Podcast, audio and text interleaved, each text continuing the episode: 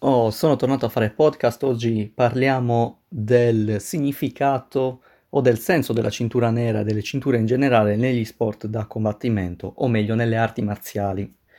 Eh, ci sono alcune arti marziali che però non prevedono una cintura o una graduazione gerarchica di questo tipo, come per esempio la Muay Thai, che però comunque ha di per sé eh, i Kan, che sono pressappoco più o meno la stessa cosa, servono per distinguere una determinata eh, abilità e differenziare il livello degli atleti e degli allievi nella palestra.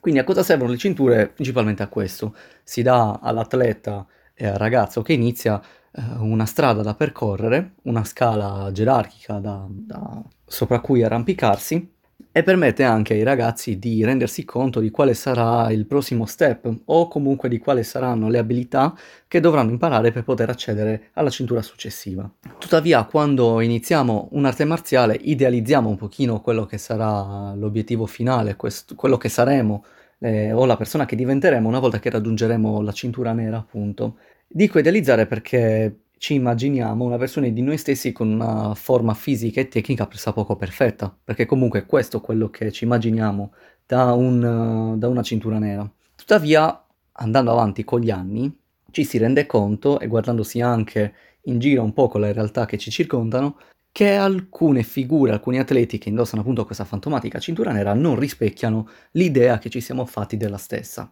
E quindi è chiaro che alcune, alcuni atleti possono essere inadeguati nell'indossarla. E per quale motivo? Probabilmente perché eh, gli esaminatori non sono, diciamo, di un livello abbastanza alto, magari gli esami non sono, eh, diciamo, seri, ok?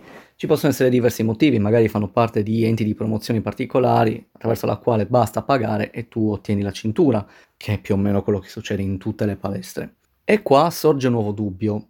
È giusto che tutti raggiungano la cintura nera? Non è così banale la domanda perché comunque bisogna tenere conto anche delle persone con dei limiti fisici e atletici importanti. Non parlo di uh, portatori di, insomma, di, di, disabilità, parlo in generale di persone che magari sono andate un po' avanti con gli anni, ok? Non hanno iniziato da piccoli, però sono appassionati della disciplina e vogliono eh, raggiungere questo, questo obiettivo, vogliono sentirsi realizzati e come soddisfazione personale vogliono prendersi questa cintura nera. Altre persone magari che hanno mm, proprio dei limiti magari uh, di flessibilità articolari, che non riescono ad alzare la gamba più di un certo tot, che non hanno una spiccata rapidità, che però desiderano ricevere la cintura nera e sorvolando sui limiti che la loro fisicità non riesce a superare entro il tempo limite, si può decidere di assegnare loro la cintura. Quindi secondo me è giusto che tutti abbiano gli stessi diritti, chiaramente, di ottenere la cintura. Qual è il problema? Il problema è che la cintura nera però ti abilita anche al lavoro, cioè ti abilita all'insegnamento una volta raggiunta.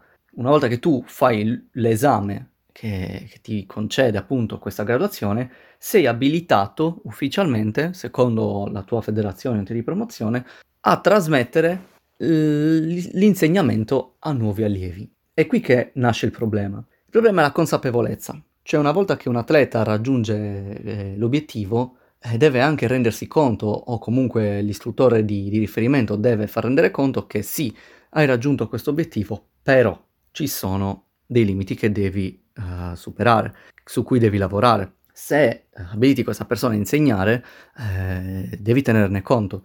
Con questo non voglio dire che un buon insegnante debba essere anche un ottimo atleta, perché ci sono eh, tantissimi esempi che eh, testimoniano come un buon insegnante necessariamente eh, non ha vinto particolari competizioni, non ha uh, una chissà quale abilità incredibile, ma almeno la base, cioè devi almeno essere capace di dimostrare quello che stai insegnando. Tuttavia, per rispondere alla domanda iniziale a cosa servono le cinture, qual è il valore di una cintura, per me il valore è pressappoco semplicemente quello politico. Cioè tu una volta che ottieni la cintura eh, sei all'interno di una scala gerarchica politica che ti permette di uh, ottenere una certa validità sociale all'interno di una cerchia ristretta come quella delle arti marziali. Se tu sei una cintura nera hai ragione su quello che stai dicendo su una cintura inferiore, semplicemente. Se sei una cintura nera con un grado superiore eh, puoi eh, organizzare e insegnare a dei gradi inferiori, anche cinture nere di danni inferiori appunto, e, e sei incontestabile tra grosse virgolette. Quindi, eh, perché le persone continuano per la maggior parte delle volte con i DAN? Perché vogliono continuare a rimanere all'interno di questa uh, classe sociale e non vogliono rimanere indietro. Perché, come parlerò magari in futuro, le arti marziali mangiano di questo, mangiano di uh, cinture, eh, di esami di persone che continueranno a rimanere sempre al di sotto del livello del maestro capo, ok? Ma che se vogliono continuare a seguire questo, questa micro società che si forma, devono necessariamente continuare a, diciamo, sborsare. Ma di questo argomento ne parleremo in una puntata futura. E quindi quello su cui mi voglio soffermare è invece la dissonanza che c'è tra l'abilità effettiva e l'immagine che ci si crea del sé una volta che si ottiene la cintura. Uh, vorrei parlare di una sindrome che mi sono inventato, che è noto, che è presente anche qui. Io in questo momento lavoro in Australia e vedo, in generale è presente perché non è un fattore culturale, è un fattore insito nello sport, cioè in questo sport qua succede sempre, e cioè la sindrome del marzialista che si crea un'aura di, di, invulnerabilità, di invincibilità, insomma una volta che ottieni uh, determinati risultati sportivi, le persone attorno a te ti vedono in un certo modo e tu hai paura di perdere quello, uh, quell'immagine e per questo motivo smetti di praticare. Perché se tu continui a praticare si evincono, eh, si evidenziano i tuoi limiti e se si evidenziano i tuoi limiti quelle persone smetteranno di vederti in quel determinato modo, in un modo che tu appunto uh, adori essere visto. E dunque che cosa succede? Una persona vince una gara, non farà mai più gare, perché se poi perde una gara allora non è più il vincitore. E questa idea è anche viziata da, insomma, del, dai modelli che si sono creati di fighters, di lottatori invincibili con una striscia di vittorie, quindi si vuole in qualche modo emulare e dire in modo amatoriale guarda sono come lui, anch'io non ho mai perso. Di fatto però senza aver mai neanche combattuto oppure persone che hanno semplicemente la cintura nera e in palestra arriva a un certo punto un ragazzo effettivamente più abile di, di lui, eh, si evita in tutti i modi di, fare, di, di, combattere, di fare sparring perché emergeranno tutti i limiti e quest'aura magica e questo, questo piedistallo si spaccherà inevitabilmente. E questo è un grosso problema per, per le arti marziali e per le atleti in generale, perché io penso che imparerai veramente a diventare un bravo atleta una volta che ti libererai da questa, da, da questa mentalità chiusa. Io per fortuna me ne sono liberato praticamente subito, diciamo che appena ero non ero ancora diventato cintura nera, ma anch'io ero vittima di, questa, di, di questo timore di, di, perdere le gare, quindi eh, selezionavo le gare, insomma, eh, cercavo di fare quelle che mi, mi, mi, permettevano di ottenere più facilmente una vittoria.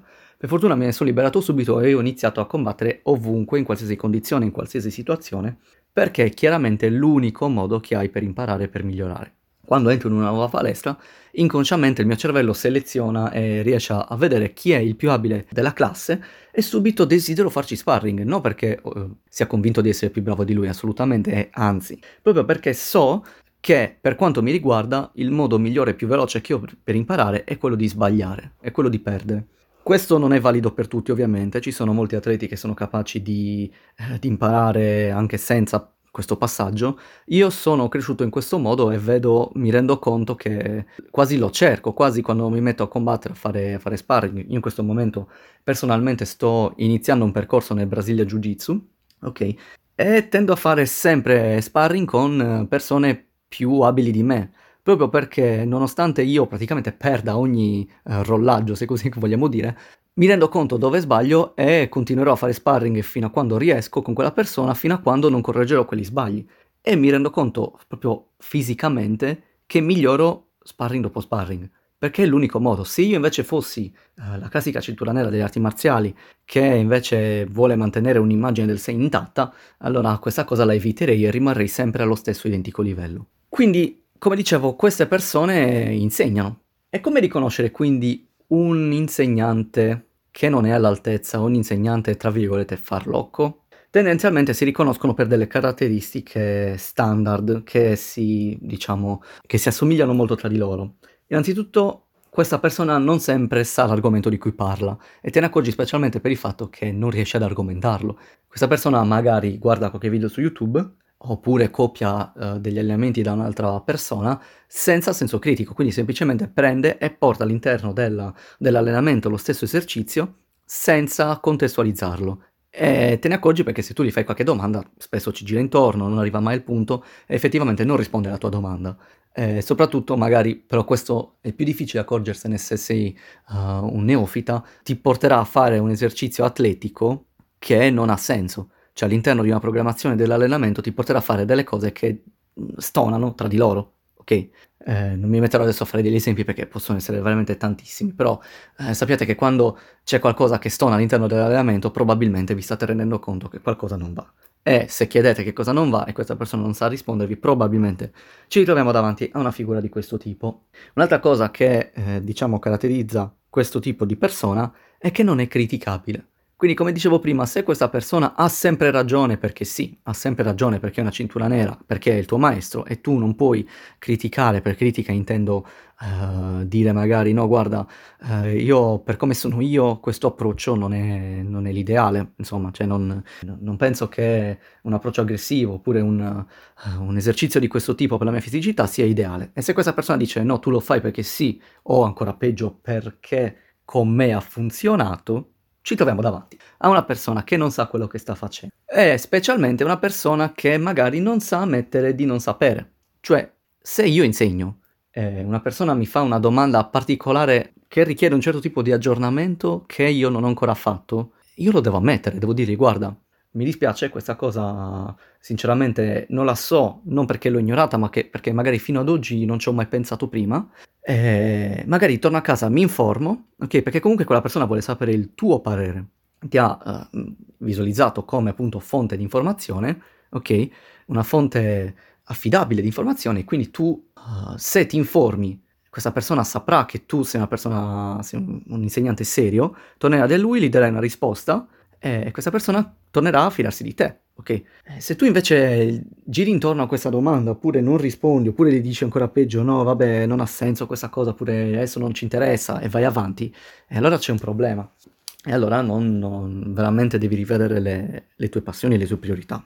E quindi in generale cosa c'entra tutto questo con l'argomento iniziale? Che per me la cintura nera è un valore politico o in generale le cinture sono un valore politico. Per questo motivo, se sei una persona che ha ottenuto già la cintura nera, ti invito magari a rivedere i punti precedenti e a pensare io rientro in, questa, in queste categorie e di conseguenza dire magari posso correggere questo, questo e quello. Oppure mi contatti, mi potete contattare su, su Instagram alla pagina ProAttitude e mi dite no guarda secondo me questo non è così, secondo me in questa parte non hai ragione e dovresti invece pensarla in questo modo o forse è meglio dire questa cosa in quest'altro modo, io sarò più che felice di rivedere la mia opinione. Ok? Se invece siete dei neofiti eh, e sognate di diventare una cintura nera, il consiglio che vi posso dare è non idealizzate troppo questo traguardo, ok? Perché eh, quando vi ritroverete a ottenere eh, quell'obiettivo, inevitabilmente vi sentirete esattamente come il giorno prima, ok?